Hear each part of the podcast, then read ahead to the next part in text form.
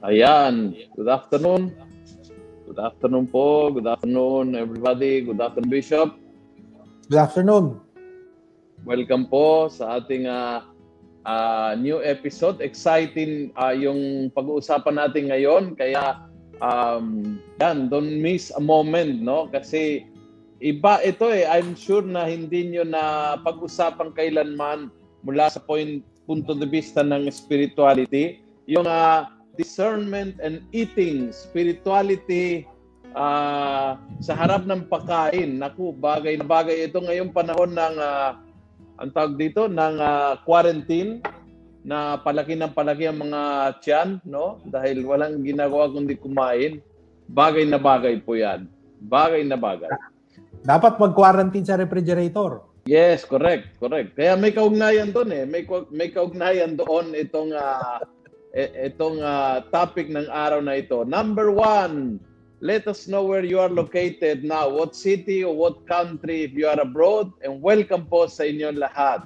Number two, very important, did you share already this post?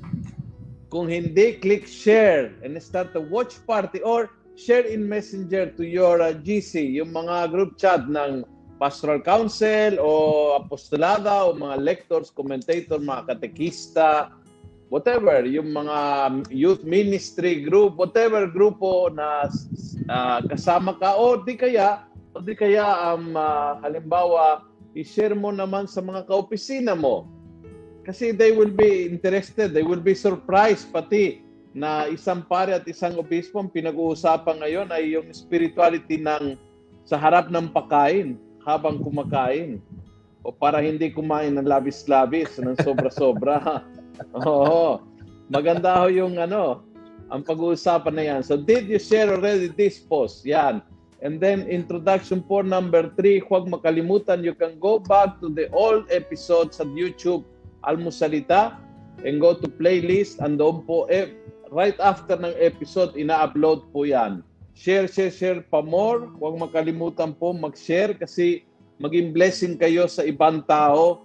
Magiging uh, magiging pakakataon na mag-evangelize ang ibang tao. Kaya sa lahat ng nanonood, sana bawat isa na nanonood ay mag-click ng share. Bishop, kumusta po kayo? Okay naman Oo. ako. All right. Kailangan mag-quarantine doon sa refrigerator.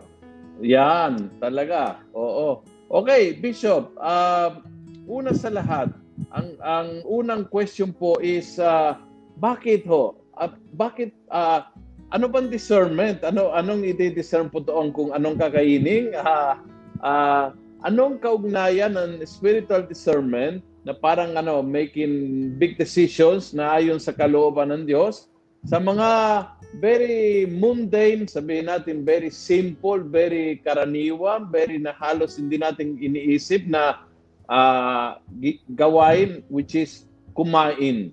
So, ano ho yung kaugnayan ng eating and uh, is it an analogy or is really discernment, discernment and and real eating? Well, kay St. Ignatius, real siya. Hindi lang siya It's well, not an analogy. Of, oo, hindi lang siya analogy, pero mm-hmm. real siya kasi dalawa yung mga bagay na parang sinubukan niyang to try to to temper Especially during the 30-day retreat. Mm-hmm. Isa doon yung sleep, yung isa yung food. Parehong essentials. Ah, okay. Diba? okay. Parehong oh, essentials. Pero ang nangyari, uh, ang sinasabi niya in both exercises, mm-hmm. uh, those are necessary things. But what is most necessary is beyond sleeping and beyond eating. Mm, Parang ang mas importante ay beyond ng sleeping at beyond eating. Parang sinasabi niya doon na meron mga ibang bagay na mas importante. Mm, I see, I see, I see. Ah, Kaya, maganda, maganda po yun kasi parang timely uh, ang uh, naramdaman ko timely talaga kasi ngayong panahon ng uh, ng quarantine, talagang eating and sleeping are two big challenges. oh, totoo 'yun, no? Parang ano eh, uh, parang kung in, in a situation, in a difficult situation, uh, parang itong basics ay yung yung tagbuhan natin and in, it can really can really bring us wrong, no? In fact, kung naalala niyo, Bishop, yung usapan ng mental health noong nakaraan Sabado, isa sa mga hmm. nabanggit ni Father Ed, mga signs of uh, mental somehow depression or anxiety is either too much eating or too little eating mm-hmm. or too much sleeping or too little sleeping, no? Correct. Ang sa akin, ha, uh, I'd like to commend itong yung yung those spearheading itong mental mental health care uh, mm-hmm. yung uh, Tara Nova Usap mm-hmm. at sa akin parang it's highly commendable kasi talagang uh, natuntun niya kung ano yung pangangailangan ng diocese or even beyond lahat ng mga viewers lahat ng followers parang it was able to to parang strike the nail on the head Parang mm-hmm. talagang na ano niya na, na, na ano niya yung, ano yung pangangailangan.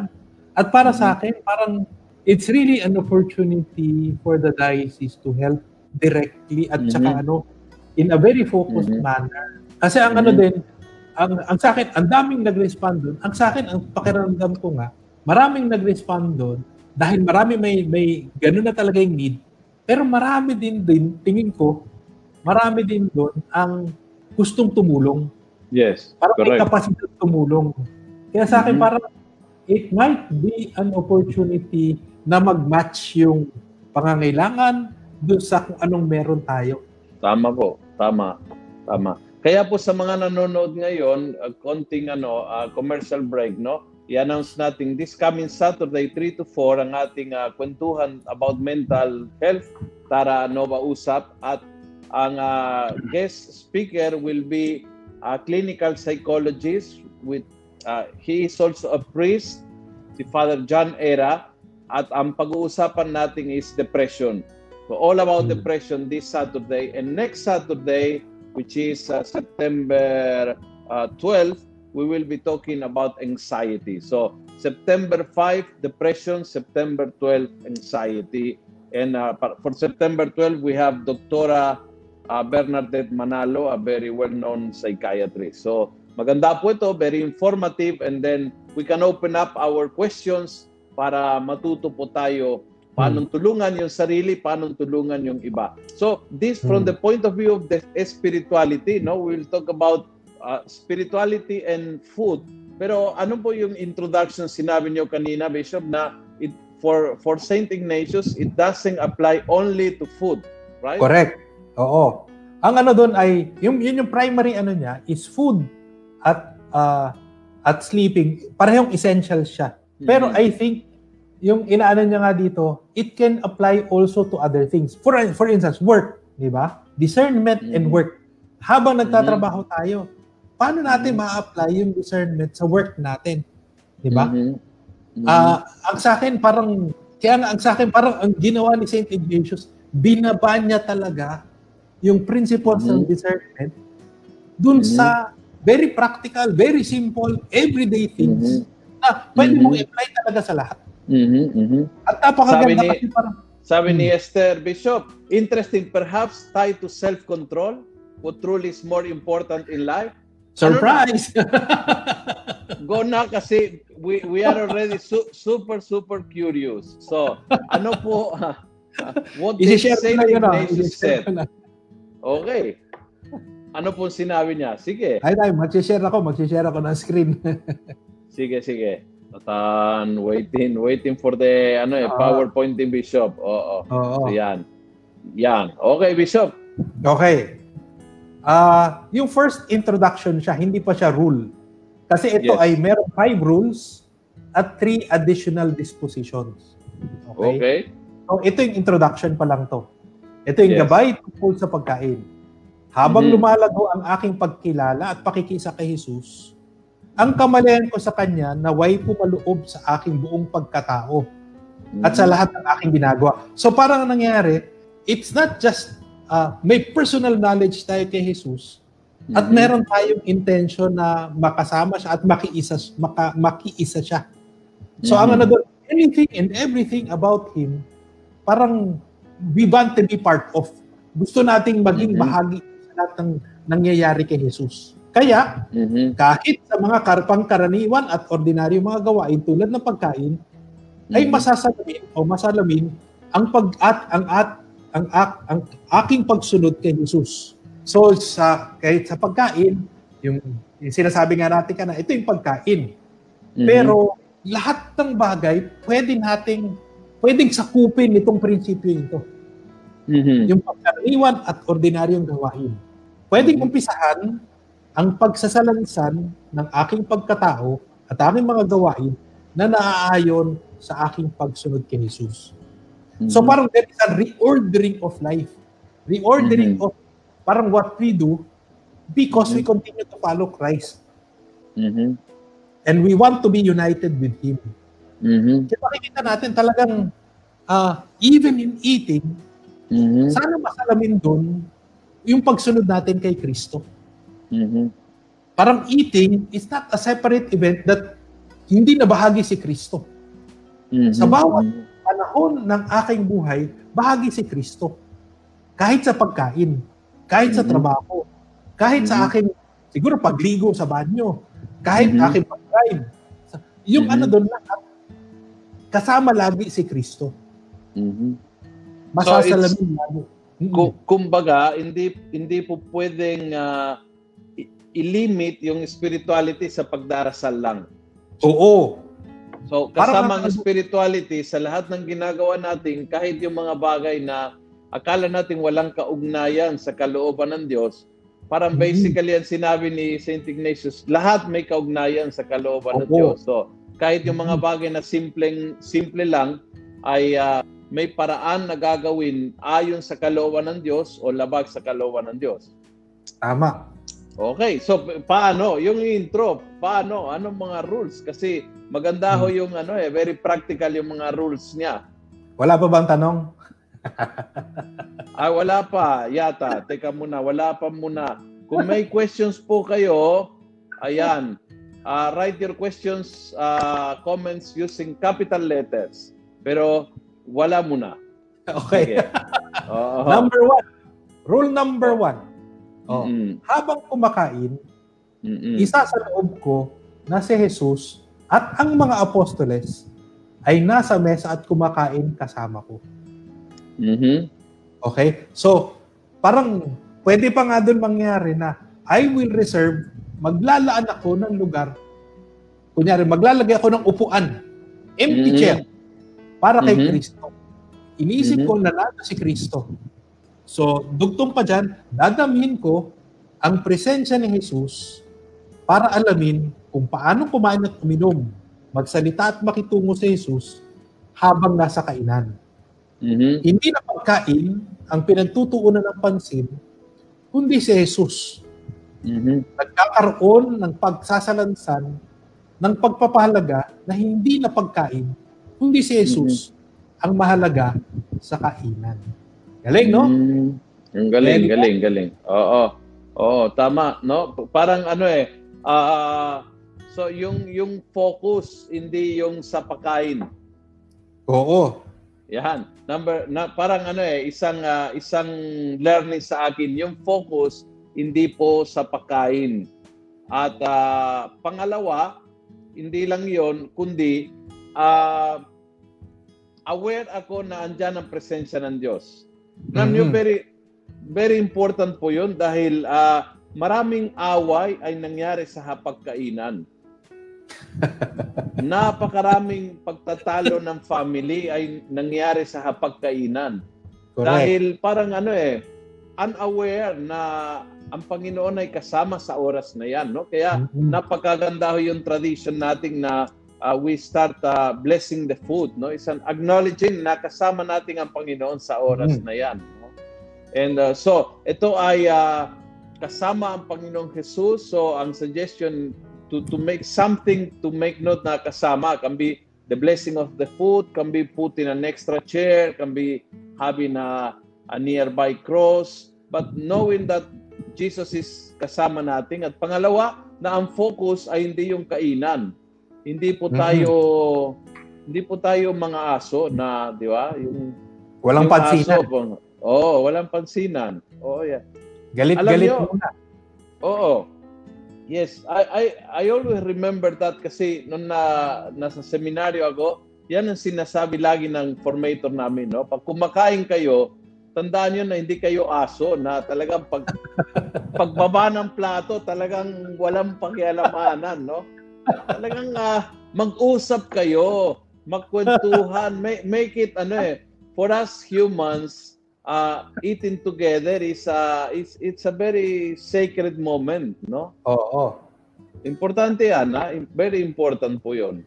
Di ba yung mga aso, uh, lalo na kunyari yung mga asong parang hindi naman talaga trained at mm-hmm. hindi talaga friendly. Mm-hmm. Kapag hinawakan mo yung plato niya habang kumakain,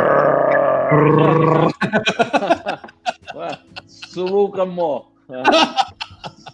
Kasi eh. ang focus Oo. lang talaga ay pagkain.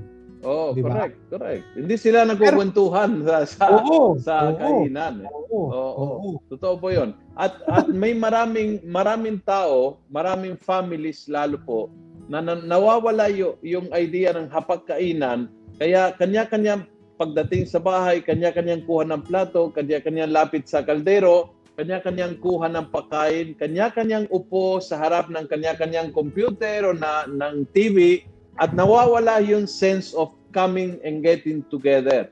Mm-hmm.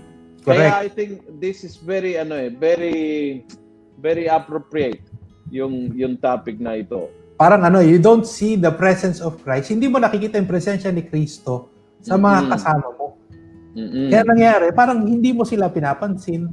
Hindi mm-hmm. sila mahalaga sa iyo. Mm-hmm. Mm-hmm. Pero ito nga, parang sinasabi dito na mahalagang pan, mas mm-hmm.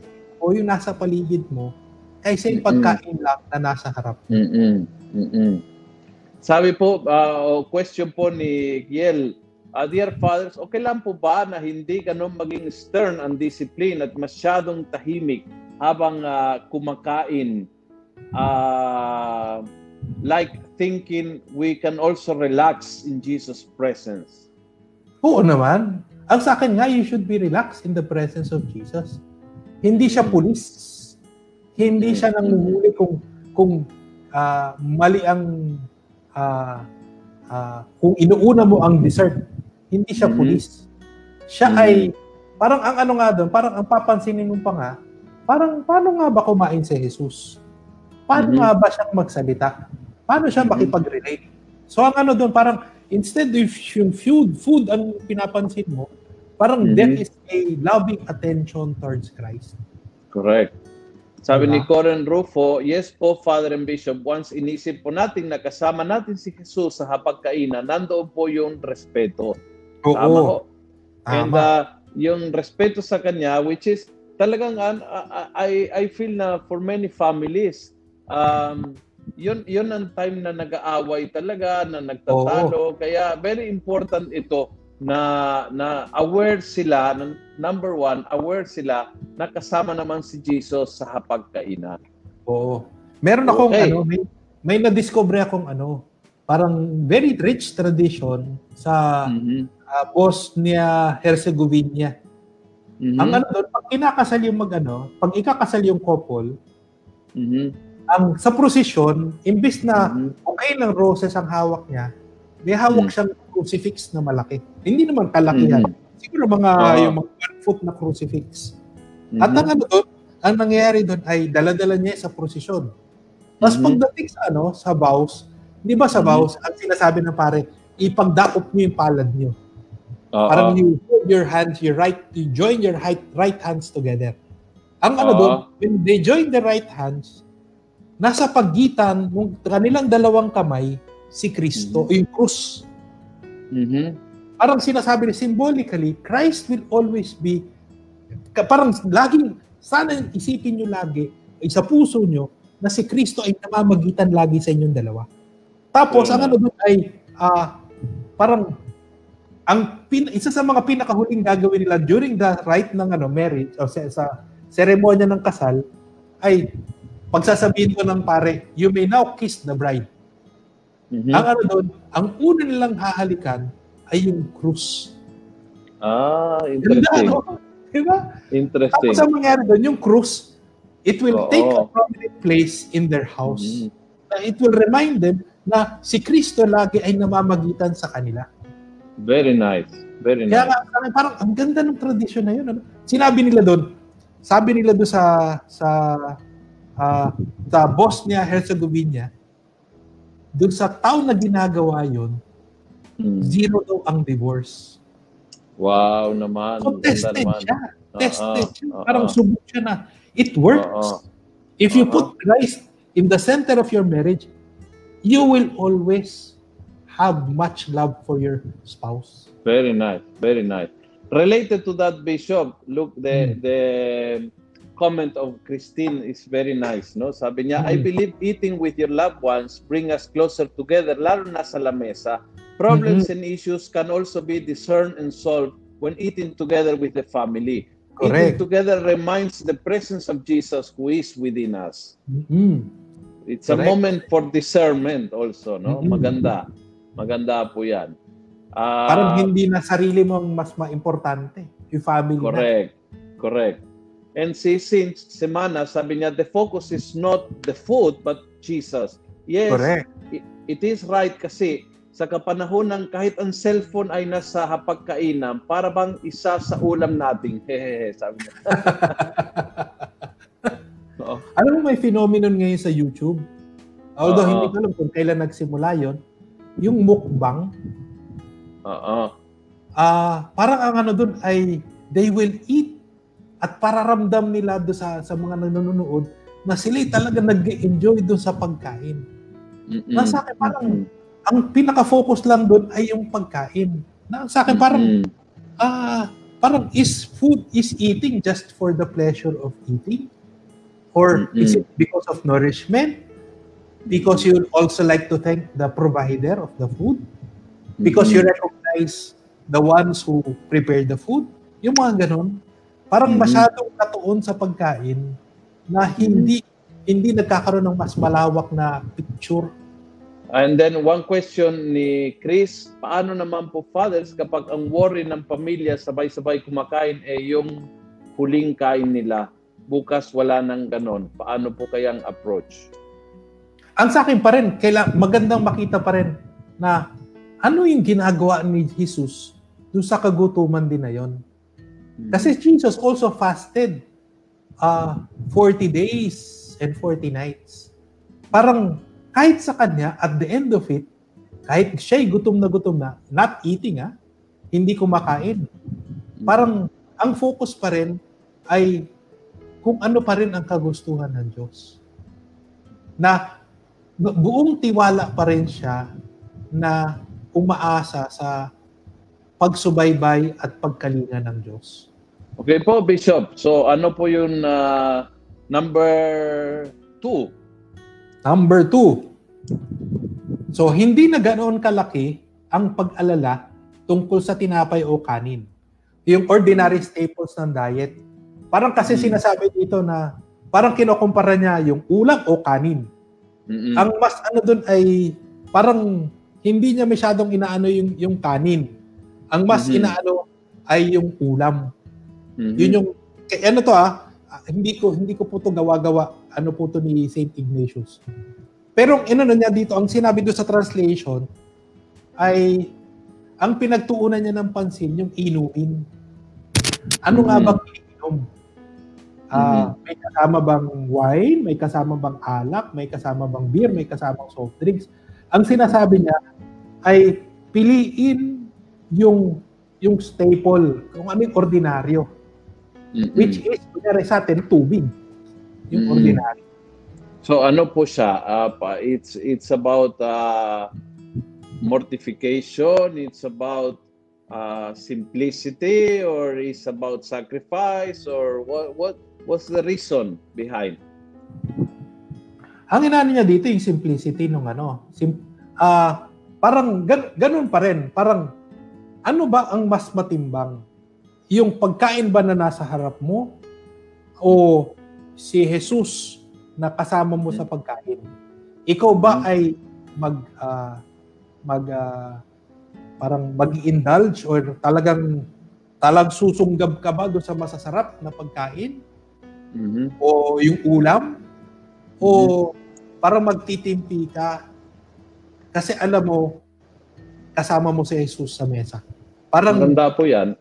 Si Jesus ba ay aagawa mo ng ulam? O si Jesus ay pagbabahaginan mo ng ulam? Mm-hmm. O pagtitimpi ka, parang okay lang sa'yo na ano, ang kabusugan mo ay nanggaling sa sa kanin or sa mga ordinaryong bagay lang. Mm-hmm. Kasi ang totoong kabusugan mo, yung yung yung uh, kabusugan that satisfy ay galing sa kay Jesus, hindi sa pagkain. Maganda po 'yun sa ano eh, well, yung nanay ko siguro ho nabasa yung libro na yan kasi yung yung sa Ikaw yung talaga. sa amin, oh, yun sa amin, basta kung anong i-serve niya, yun ang kakainin mo. Tama. Kung uh, uh, sabihin niya, eh, pakain naman yan eh. Kung gusto mong uh, kainin ng masarap, sabi niya, pag paglaki mo, pag nag-asawa ka na, di magluto kayo ang gusto niyo. Pero ngayon, habang nasa bahay na ito, kung anong ilalagay ko sa iyong harapan, yun ang kakainin kasi yun na yan. Pakain lang yan. Para, o oh, yun. Tapos na. And uh, alam niyo nung, nung una, talagang galit na galit ako doon. Pero uh, nung ako'y naging misyonero, nagpasalamat ako ng malaki kasi isa sa mga in, in, oh, hindi pinapansin ng mga tao na isa sa pinaka sakripisyo ng isang misyonero is yung uh, food uh, patterns Oo. mo. Oo. Kaya nasanay ako nung na nung dumating ako sa Pilipinas, yung kumakain ng kaning araw-araw, sa amin wala. Tapos uh, yung yung food that is rather sweet sa aking palate. Tapos na-assign ako sa Korea na sobrang hmm. maanghan. Wala at naging problema sa akin. Nasanay ako na kahit anong iharap mo sa akin, kakainin ko. And I think yun ay malaging malaging tulong na yung parang yung pagkain ay pagkain lang. Kaya uh, huwag, huwag, huwag maging ma- maarte masyado sa pagkain. Kasi oh. yung... Uh, parang inaano doon, ano bang role ng pagkain sa buhay mo? Oo. Uh, yan ba ay end all and be all? Yan ba ay parang kapag hindi ka nakakain ng masarap ng na, na pagkain, ay kamamatay mo ba yan? Kahit, o oh, kaya yung, yung nanay ko, sabi ni Magdave, mahal na mahal ka ng nanay mo. Yes. Yung nanay ko, uh, noon, pag iserve niya yung pagkain, kung ayaw mong kainin, tatanggalin niya yan, lagay sa ref. Pagdating ng gabi, yun din ang iharap sa'yo. Hanggang sa hindi mo kakainin yan, walang iba.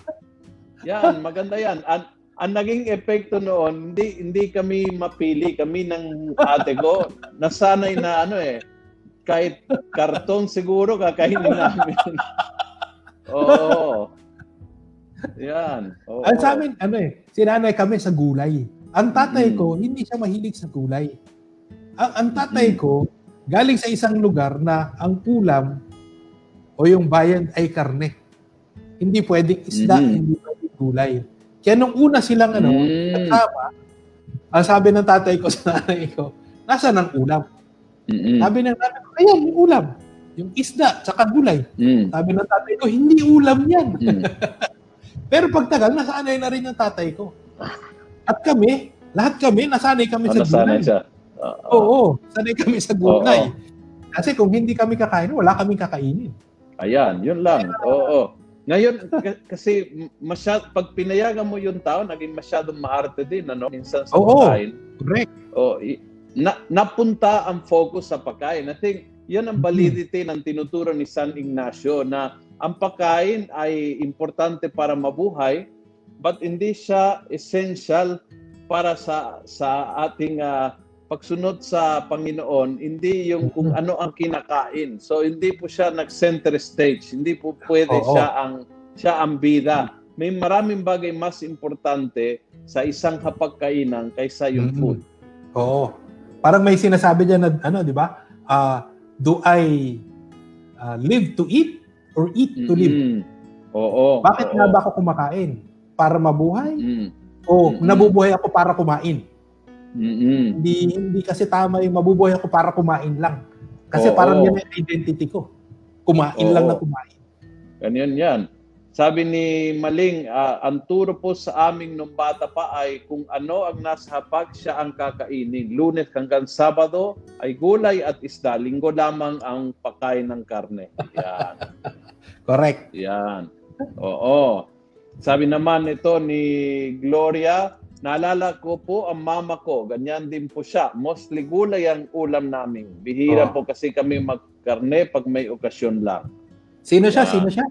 Si? Si, si Gloria Madrid. Oh, tanong mo kay Gloria ngayon, ikaw ba Gloria ay kumakain pa rin ng gulay hanggang ngayon at pinapakain mong mga anak mo ng gulay? Ang malaman, ano? Diba? Tingnan natin. Oo. Oo. Oo. Kasi importante yun eh. Kasi Oo. yun ba ay parang kinainisan natin dati kaya hindi natin gagawin ngayon? O may Oo. na-pick up tayong maganda doon? Sabi ho ni Suset, uh, Bishop, Good evening hmm. po, Bishop and Padre. Maraming salamat sa napakagandang aral. Watching from Sapporo here in Japan. Wow. Supper is the time for communication even though Correct. they are not Christians. Me, as Catholic, Oo. I take this advantage to evangelize my hubby who is not yet a Catholic. Oo. Ang sa akin, uh, ano din sa kanila eh, parang it might have a very good place for them kasi sila din yung merong yung principle ng mindfulness. Mm-mm. Diba? Mm-hmm. Kaya ang ano doon ay baka maganda yung, in terms of mindfulness, inaalala ko yung mga kasama ko kakain, di ba? Mm-hmm. Hindi na ako. Mm-hmm. Ikaw ba, gusto mo ba itong kinakain mo to? Okay ba to sa'yo kinakain? Healthy ba ito sa'yo? Mm-hmm. So, okay din. Tama o. Napaka, ano eh, napakaganda. Mm-hmm. Uh, hanapin ko yung ibang uh, tanong, Bishop. So, Sige. ano po oh, yung, uh, an, ano po yung next na point ni St. Ignatius. Oh, number, number three. three. Oh. Pagtutuunan natin ng pansin ay kung ano ang makakatulong para sa mas malalim na pagkilala at pakikiisa kay Jesus. So yung pagtutuunan ng pansin, hindi yung pagkain, kundi mm-hmm. paano yung makilala at makiisa si Kristo. Na naisin mm-hmm. natin ang sapat at kahinahunan para mm-hmm. sa pag-iwas sa makakasama at magdudulot ng kalabisan. Mm-hmm. So, ang inaano dito ay parang imbis na uh, sige lang tayo, lamon tayo ng lamon, mm-hmm. parang tinitingnan natin uh, paano natin paano natin mas mauunawaan si Jesus sa pagkain. Mm-hmm. Uh, mm-hmm. Siguro situate lang natin ng konti ito ha. Mm-hmm. Uh, ito itong itong ganitong situation bunga ng prayer of imagination ni St. Ignatius. Pinag-usapan na natin ito. Uh, yung sa prayer of imagination. Ay, pinag-usapan ba natin ito? Yung prayer of imagination. Uh, Siguro sa na, unang-una sa sa na, na, naranan po natin, yes. Pero hindi hindi nakatutok doon para isa sa mga steps of praying, no? Oo. Memory, imagination, yes. Oo. So ang ano doon, sinasanay tayo doon sa prayer of imagination to be more sensitive to sa ginagawa ni Jesus. Parang tinitingnan natin, ito kunyari scripture reading, ano kaya yung ginagawa ni Jesus ngayon? Ano kaya yung tono ng mm-hmm. boses niya? Ano kaya yung, mm-hmm. paano siyang magsalita? Parang ganun din yung ginagawa natin dito ngayon. Parang, mm-hmm. ang pinagtutunan natin ay yung, uh, paano nga ba siyang makitungo habang kumakain? Mm-hmm. How does he mm-hmm. behave in front of food? Kaya mangyari doon, mm-hmm ang ang gagawin natin ay una, aalisin natin yung focus sa pagkain. Although mm-hmm. importante pa siya. Ang mm-hmm. kakainin natin ay sapat lamang. Hindi mm-hmm. tayo uh, parang kakain ng lalamon tapos titingnan natin siya. Hindi. Parang sabay na habang kumakain tayo mahinahon, parang pinapansin natin si Kristo, ano nga bang ginagawa niya ngayon? What would he be doing? Ano bang ginagawa niya ngayon kung nandito siya sa tabi ko? Na, so, naituro nyo ba yan sa seminaryo, Bishop? Kasi sa seminaryo pag paglapag ng pakain, hindi pa hindi pa nakatouch sa lamesa, parang mga termites, para mga pa, naalala nyo yung mga yung Pac-Man dati, yung oh. yung, yung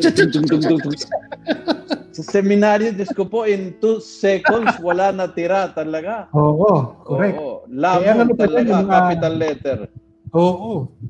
Kaya nga ano nga doon, ang, ang, ang sa akin natutunan nila ito, ito sa 30-day retreat.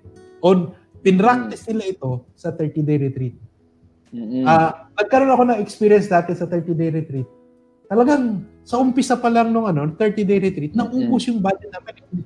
May pinaggastusan sila na labis-labis.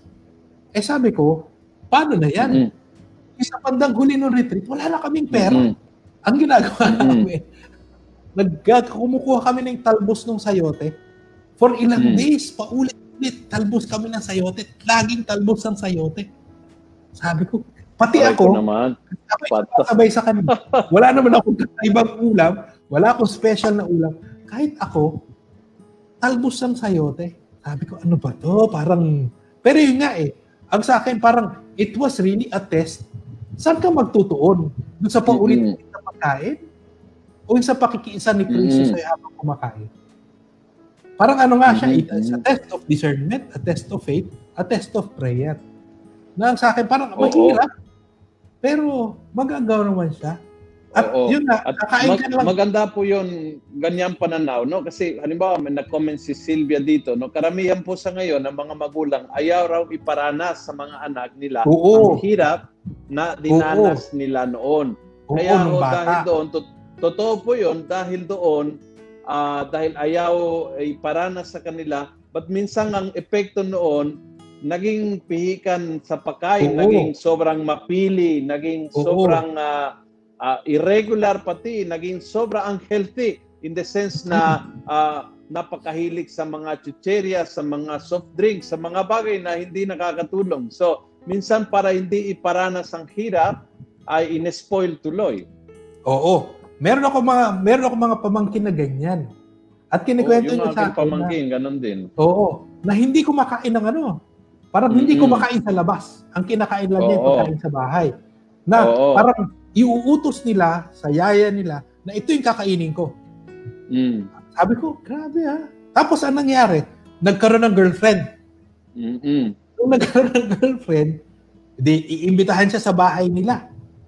At Oo. kakain sila kung ano yung nakahanda sa mesa. Hindi sila makapilit. So, Natural. ano ba, parang, uh, yun yung naging opportunity ngayon. Oo. At ito sa mga ano, na kumain Oo. talaga ng kung ano yung nakahanda. Wala silang mm-hmm. angan. Hindi sila pwedeng umangal sa pamilya ng girlfriend niya. Ah, ano ba yan? Ano ba itong kinakain natin? Yes. Kasi, kaya ang sa akin, parang there are also other opportunities na magtuturo din sa atin yan. Sana matuto lang talaga tayo. Huwag tayong umangal na umangal. Pero Importante. let yung experience, magturo sana sa atin yung karanasan natin yan. Yes. Sabi ni Gloria Bishop, comment, si mama po noon, dahil po sa dami naming, 11 po kami, makakapatid, hmm equally divided pong ulam. Kung itlog ang ulam, tigi-isa po talaga kami. Kung isda naman po, hatiin sa gitna para sa dalawa. Oo, talagang ganon. Oo. Sa seminaryo, ganon din po yun. Ganyan din, oo. Oo, ganon din. Correct. Tapos kailangan attentive ka kasi pag medyo distracted ka, bigla wala yung na. itlog. Una, wala yung itlog. Himala, oo. Pati, pati yung isda, lumangoy, bigla. Oo. Ganyan po yan. okay. Ito po yung uh, ilang comments, Bishop. Si Janela, sabi niya, Blessed evening po, Bishop and Padre. Ganun po kami nung gulay lang po ulam namin at ang, ang kanin po namin, giniling na mais. Oo. Hindi po palay kasi mahal Oo. siya. Kaya Oo. yung karne, once a year lang po, tuwing fiesta lang po. Nakakamiss nga po. Eh, kaso sa panahon ngayon, hindi na po gusto ng mga kabataan, lalo puro frozen na mga food. My Oo. daughter po, she did not even eat any meat, only fish and chicken. Then, yan. Oo. Okay. Oo, yun, talaga. Oo. Talagang, ah, uh, yung aking take out uh, from the conversation, hindi ho hindi po nating na, hindi po natulungan yung mga bata pag ini-spoil sa pagkain. Oo, and, correct. And it's not just a physical thing. It's also a spiritual attitude. Kaya nga ano, titingnan natin dito, so far, di ba? Oo. Pwede ba itong, mm. applicable ba to sa trabaho? Oo. Applicable, di ba? Kasi ano doon, mm. hindi ako mamimili ng trabaho. Hindi ako mamimili mm. ko, ito lang gusto ko, ito lang yung gagawin mm. ko. Hindi mm-hmm. eh. Di ba? Mm-hmm. Hindi ako mamimili ng assignment. Hindi ako mamimili. Correct Kaya nga, ano nga daw, It's an attitude in life. Oo, correct. It Kaya, creates an attitude na kung si Kristo kasama doon sa nagbibigay ng assignment, tayo ba ay magko-complain kayo sa harap ni Kristo na, eh, bakit naman oo, ganyan? ganyan, di ba? Oo. Ganon sa pagkain, ganon sa inumin. Ano ho? Correct. Pwede red wine, pwede lambanog. sa, o pwede tubig, sa, tubig. uh, o pwede tubig lang. Oh. Sabi ni Faith Ballestero, mula nung mga bata pa kami, hanggang ngayon, more on gulay at isda at nakahain at every Sunday pa meat. Kung anong mayroon, yun ang pinagsaluhan. I think yun ang principle. Kung anong mayroon, Oo. yun ang pinagsaluhan. Uh, St. Paul would say that I, I, I, I know how to live in poverty or in richness, in abundance or in need. I know how to live in extremes, no? So yun, mm-hmm. yun ang mahalaga. I think that's the the most important principle. Oo. Uh, comment Because ni Andrew ho, to him. everywhere, in both extremes mm-hmm. or anywhere in between. Mm-hmm. Sabi Correct. ni Andrew de la Cruz, sa amin po, bawal po ang telepono sa lamesa kahit kami mag-asawa ay sacrifice kasi gusto mo picture ng food. Bawal ang tira at palaging may gulay. Okay. Kasi ngayon ho, kung uh, bago mag uh, bless the food ay uh, picture picture muna ng pagkain. Oh, Instagram the food. Oo.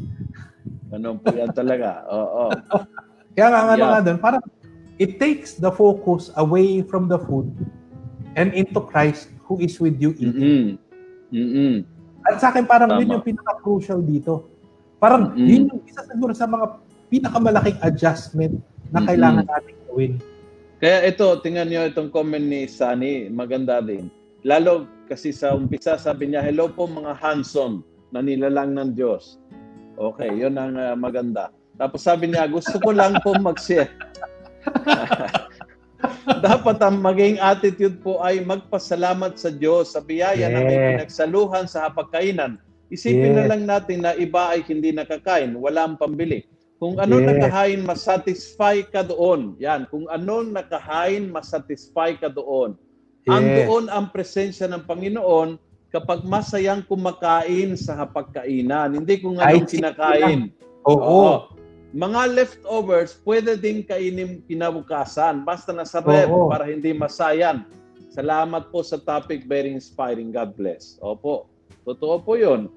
Ikaw It's ba kumakain ka ng ano, leftovers? Yes, lalo, lalo po yung mga may mga like yung munggo at saka yung mga um, Parang nangiinis ka ba? Nangiinis ka? hindi, mas masarap yun eh, na kinabukasan. Yung mga kaldereta, yung mga ganon, mas masarap kinabukasan nangiinis yan. ka talaga, nangiinis ka. hmm. Hindi, nagugutom lang ako. O yan. Sabi ni Gloria ho, comment po, yes po, applicable din po sa trabaho. Dapat po may division of labor. Si mama po nag-assign sa amin. May oh. nagmi-miss ng mesa. May nagwawalis ng kusina. May tagahugas mm-hmm. ng kinainan. Yes, mm-hmm. correct. Tama. So ang maganda nga dito, parang it is really applicable. Applicable siya sa lahat. Kahit yung mga eh, simpleng bagay. Tingnan nyo itong question ni Arturo. May kaugnayan doon. Kung moderate sa pagkain, is it true also that moderate din yung discernment? Ang hinahanap natin, hindi. Kasi ganito eh. Parang hindi siya moderate na, ang, ang inaano kasi natin, ang binibigyan natin ng attention, si Kristo, kaya parang lumalabas moderate sa pagkain. Mm-hmm. Pero ang mas focus talaga doon, ang mas importante doon, is we focus on Jesus Christ. Mm-hmm. Parang mm-hmm. as a consequence, moderation. Pero ang mm-hmm. primary is Jesus Christ. Kaya sabi ni Joanna, I can agree mas na una ang pagpapasikat sa social media kaysa magpasalamat sa blessing muna. Sana kahit anong ihanda, magpasalamat kasi biyaya Oo. ng Diyos talaga. Mm-hmm. Lahat hindi right. nakakain. So makakaroon ka ng kahit konti sa lamesa is a huge blessing. Tama po. Mm-hmm. Mm-hmm. Mm-hmm. Sabi, na, sabi naman ni, ni Gloria, kami po ay may frame. Ito ay very ano traditional sa Filipino, no? Maganda ho. May frame kami ng oo, grace before after meals o yung yung ah. last supper. O oh. yung last supper. Both are reminder, no? Oo. Correct. Now, Parang ang question ni Joseph, may kaugnayan dito. Bishop, ano pong iyong pananaw sa Eat All You Can restaurant? Kung saan ang pagkain ay labis-labis. Nais oh, ng mga tao ay makatikim ng ibang lasa ng pagkain. Kahit busog na, ay kailangan pa rin kumain dahil hindi pa sulit ang ibinayad. Anong tingin niyo, Bishop, dito? Ang sa akin, unang-una, hindi siya healthy. Di ba? Mm-hmm. Parang pangalawa, parang una, hindi ka hindi healthy kasi kumakain ka ng labis-labis na kailangan ng katawan mo. Mm-hmm. Parang kahit yung katawan mo, inaabuso mo. Di ba? Mm-hmm. Parang it creates na yun sa paisip natin na kailangan natin sulitin yung binayad natin. Mm-hmm. Kailangan natin mabawi yung binayad natin. Na sa akin mm-hmm. parang ah okay, sige, kumain ka ng kumain, bawiin mo yung kain. Mm-hmm. Pero ano din yung bawi niyan sa iyo? Magiging unhealthy ka. Magkakaroon ka ng sakit. Imbis na nakabawi ka, nakasama pa rin twice as much. 'Di ba? Mm-hmm Nagbayad ka na ng sobra, pinag, pinag-focus mo lang ang sarili mo sa pagkain. Tapos, dahil sa labis-labis na pagkain, hindi pa naging healthy. So mm-hmm. parang doble talo doon. Di ba? Mm-hmm. Hindi pa natin pinag-uusapan si Jesus doon sa, sa usapan na yon. Di ba? Mm-hmm. Kaya sa akin, parang, uh, is it really healthy for us na tayo ay laging mag indulge dyan sa sa eat all you can?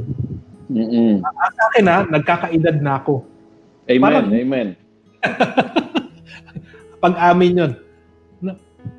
Dati, nung bata-bata ako, nag enjoy ako talagang eat all you can. Pero habang tumatanda ka, parang eat, nakikita eat, mo na... Eat if you can ngayon. Eat if you can. Oo. Oo. parang hindi, yung pag yung pag-enjoy mo, ang sa akin ha, ang nangyari, sumasama ka kasi gusto mo makasama kumain yung mga makakasama mo. Uh-oh. Parang gano'n na lang sa akin yung focus. Kakain ka Uh-oh. ng konti, titikam ka ng konti. Pero ang ano doon ay, sino ba yung makakasama ko sa kainan? Mm-mm. Yun na lang yung sa aking ano eh. Parang ini-enjoy ko. Correct, correct. Mas, uh, uh, I think, mas healthy itong sinabi ni Jul kay Inglet. Sabi niya, best if you grow your own food, no? Yung, mm-hmm. yung organic, yung, yung uh, uh, preparation also. You know, if you grow your own food, what I realize also, kasi ngayon meron ako may, may ako tanim sa bahay. Yung you, if you grow your own food, you don't waste. Oo. Parang kasi, appreciate uh, every bit. You appreciate 'yun. Hindi hindi ko pwedeng itapong ito kasi alam mo oh, na it takes time to grow. Oh, hindi oh. basta kukuha ka tapos yun natira itatapon mo kasi talagang uh, i ano parang i-administer mo na talagang sakto Mm-hmm. Tama, maganda nga yun. Mm-hmm. Parang there's a greater appreciation dun sa mm-hmm. labor na pag pag pag pag asikaso mo dun sa pagkain. Mm-hmm. Dati kasi kunyari, oh, magkano isang tangkay ng ano? Tangkay mm-hmm. ng uh, yung uh, yung green na onion. Mm-hmm. Dahil mm-hmm. parang 20 pesos lang yan. Ay, 20 mm-hmm. pesos lang yan. Mura mm-hmm. lang yan. Mm-hmm. Parang pwede mong ano, pero kunyari, ikaw yung nag-ano doon, alam mo kung gaano kahirap yon gaano katagal yon mm-hmm. meron kang appreciation ng, ng pagkain, nung, nung raw, raw material, mm-hmm. at paano mo gagamitin din yun. Sabi ni Mercedita, yeah, kaya dapat po kung po muna sa eat all you can, kumain lang ng sapat. Kung may sobrang biyaya, dapat ibahagi sa mga nangangailangan. Oo, tama. Kasi mar- marami ngayon. Maraming nagugutom ngayon. Mm-hmm. Mm-hmm. Meron na bang bukas ng mga eat all you can? Mayroon yata, pero uh, ewan ko kasi yung buffet yat ewan oh, ko buffet, hindi, hindi na pwede yat. Oo. Oh, oh. Oh, kaya sa, sabi din ni Luciel, good afternoon po Bishop Robiga and Father Luciano. May mga nagpo-post pa po sa Facebook ng food nila for a certain meal na sobrang dami. Parang sa panahon ng pandemya, di na po siguro mag-post sa ganon dahil marami po ang walang makakain. Oo. Parang Since, it is Parang sensitivity nila nga, di ba? Yes, yes. Si Magdave sabi niya, eh, I think in this current situation, most are encouraged to plant some veggies. And mm-hmm. it's also good time to teach children the healthy options sa meal time. Tama po. Mm-hmm. This is a good time to apply this. Uh, ang sa ano dati, sa seminaryo, kasi hindi mo naman talaga mapaplano yung, yung pagkain ng seminaryo na Parang hmm. laging eksakto lang every time, walang leftovers. Oo. Ang sa akin, prinsipyo ko dati, mas mabuti na yung may leftovers kasi mm-hmm. kaysa yung kulang. Kasi pag kulang, mag-aagilap ka kung saan ka kukuha ng kanin, saan ka kukuha ng ulam. Mm-hmm. Mas mabuti na yung may sobra. Pero ang tanong doon, anong gagawin mo doon sa sobra? Di ba? Mm-hmm. Sa seminaryo, mm-hmm. Parang namumukhaan nila yung mga leftovers. Parang mm-hmm. uh, pag, na aamoy na nila, ay, ano yan, lumang pagkain yan, mm-hmm. hindi pagkain. Mm-hmm. Ang ano doon, lumalabas din sana doon yung creativity natin. Paano natin gagawin yung leftovers na siya ay parang uh, parang maitatago natin na siya ay leftover. Sa mm-hmm. seminaryo na to, sige, una, uh, lunchtime, uh, piprito ng pritong isda. Mm-hmm. Pagkasang, hindi, una pala, una, paksiw na isda. Alam mo yung paksiw? Yung may sukay. Oo, oh, oo oh, naman. Oo oh, naman. Oh, paksiw na isda. Pagkatapos yung paksiw na isda, kapag may natira, ipiprito mo yun. Napakasarap yung pag pinrito. Di ba? Oo nga, Kasi oo lasa, pumasok na talaga na. Di, okay. So, pag may natira pa rin, pwede mo na siyang gawing escabeche. Yung ah, pwede. Masarap escabeche. So, mas, masarap. So, ang ano doon, ma-challenge din yung creativity mo. Ano nga bang ititreat yung pagkain na hindi siya masasayang? Kasi yan ay biyaya galing sa Diyos. Yes, yes, yes. Sa nanay ko talaga walang matira. talaga. nanay mo lagi talaga. Oh, itra-transform niya. natin dito. Oo, oh, oh, itra-transform niya talaga. Oo, oh, oh. ganyan yan. Lalo pagdating sa pagkain, ako po, talaga nanay ko. Oo. Oh, Totoo po 'yun. Ano yung sa nanay mo? Ano yung kwento sa nanay mo? Hindi nga, yung, trans, yung trans, transformation niya, walang talagang matitira na itatapon niya. Wala. Gagawin niya bukas, magalawa, may transformation yan, hindi mo alam, pero ang kinakain mo pala ay parehas. yan. Mm-hmm. Yes. Oo. Wala, wala pa lang uh, buffet set up. Bawal daw. Sabi ni ah, Jude. Okay. Oo. Okay. Oo. Uh, sabi ni Janela, alam po, Bishop and Father, I'm so proud to my daughter kasi po I always tell her na if kasama niya mga friends niya at noon sa school, noon she is uh, the one to lead a prayer. Kasi po sa house po namin since 3 year old pa po siya till now wow. she is the one who lead the prayer before we wow. wait. Sabi po ng anak ko para mahawaan mo mga friends mo then every time na makita kayo ng mga friends you can choose who is the one who lead the prayer. So tama po wow. pala magulang ang dapat makita ng mga anak. Yan. Dapat galing. galing. Mm-hmm. Yes ah, yes nakakatuwa naman yun mm Okay, very good. Oo, ito si Josie, uh, lola naman din nanay. Ang lola ko galit pag may naiwan uh, Oo. ng kanin. Sabi niya, kaya mo bang gumagawa ng bigas? O yan. Tama. Uh, okay. Oo. Sa amin ganyan, And, pag may matira. Oo. Mm-mm. Talaga. Bawat piraso. Yes, correct. And uh, sabi ni Edith uh, Bishop, I think uh, it, it's something that we don't discuss much in in church and parang ano eh nakakalimutan nating i-remind, no? Yes po, at uh, gluttony na po kahit uh, busog na kain pa rin ng kain, kasalanan po 'yan. Oo. Yeah, right. we, we we we don't much put attention to that ngayon na talagang uh, gluttony is a sin. And maybe mm-hmm. the sin is that na na na ang food ay ginagawa ang sentro samantalang yung pagkain uh, is not just for the sake of eating. Correct. Parang it is part of living but it is not the center of living. Correct. Correct. Okay. Uh, it, we have uh, three minutes. Ano pong may mayroon pang uh, mayroon pang ilang points pa ito kasi baka pwedeng ituloy natin ano? Ituloy natin? Baka pwedeng ano? Itu- No, pwedeng ituloy next week, I mean. Oh, sige. Next oo, week. kasi hindi natin kasi matatapos yung oo, yes. Oh, may misa ako. Kasi importante ho na pag-uusapan nito dahil unang-una it, it's essential to our life.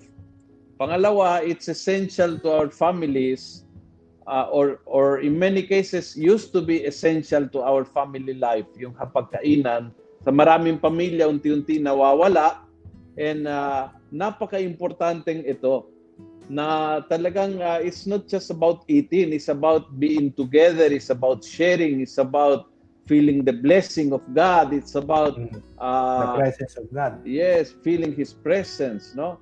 Kaya yun, very very important po ito. Kaya yan, pag-uusapan po natin, no? Uh, Baka pwede nilang salamat. Yes. yan sa habang kumakain din sila. Pag-usapan na nila. Maganda. Pag-usapan sa pamilya. Oo. Oo. Feeling ko maraming maninermo na bata mamayang gabi. Kawawa. Hindi, ah, sa akin dito. Kasalanan wag sanang, wag, wag sanang palabasin as sermon. Pagagalita yung bata, ganito dapat, ganyan dapat. Pero I think they should enjoy they should enjoy the presence of Christ. They should enjoy having their focus on Christ rather than ano, parang hindi lang. yung sermon, oh, hindi sila pagagalitan. Correct, correct.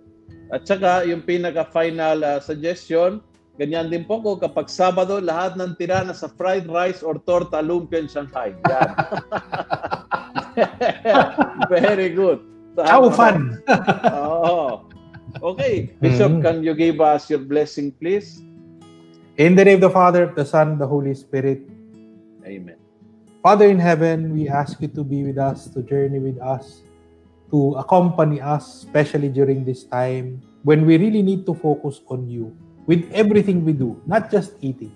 Na sana'y makita ka lagi namin sa lahat ng pagkakataon, sa lahat ng sulok ng buhay namin para ang aming pakikipag-ugnayan sa iyo ay lumalim at maging dalisay to be pure. Parang ang ikaw ay patuloy namin mahingan ng paggabay at halimbawa sa iyong ginagawa, sa iyong sinasabi, sa iyong pakikisalamuha. Ang lahat na ito hiniling namin sa ngalan ni Kristo na aming Panginoon. Amen. Amen. Sumayin ang Panginoon. At sumayo rin Pagpalain kayo ng makapangyarihang Diyos, Ama, Anak, at ng Espiritu Santo. Amen. Amen. Maraming salamat and see you next week. God bless po. God bless.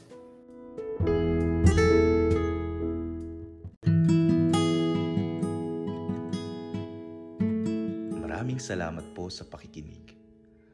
Huwag niyo pong kalimutang i-click ang follow button sa podcast channel na ito upang matunghayan pa ang iba't ibang episode ng Almo Collabs. Maaari nyo rin pong ilike ang Facebook page ng Almosalita para makita pa ang ibang mga content katulad nito. Maraming salamat po sa pagiging mga cyber missionaries mga kaalmosalita and together, let's make the Word of God viral every day and everywhere.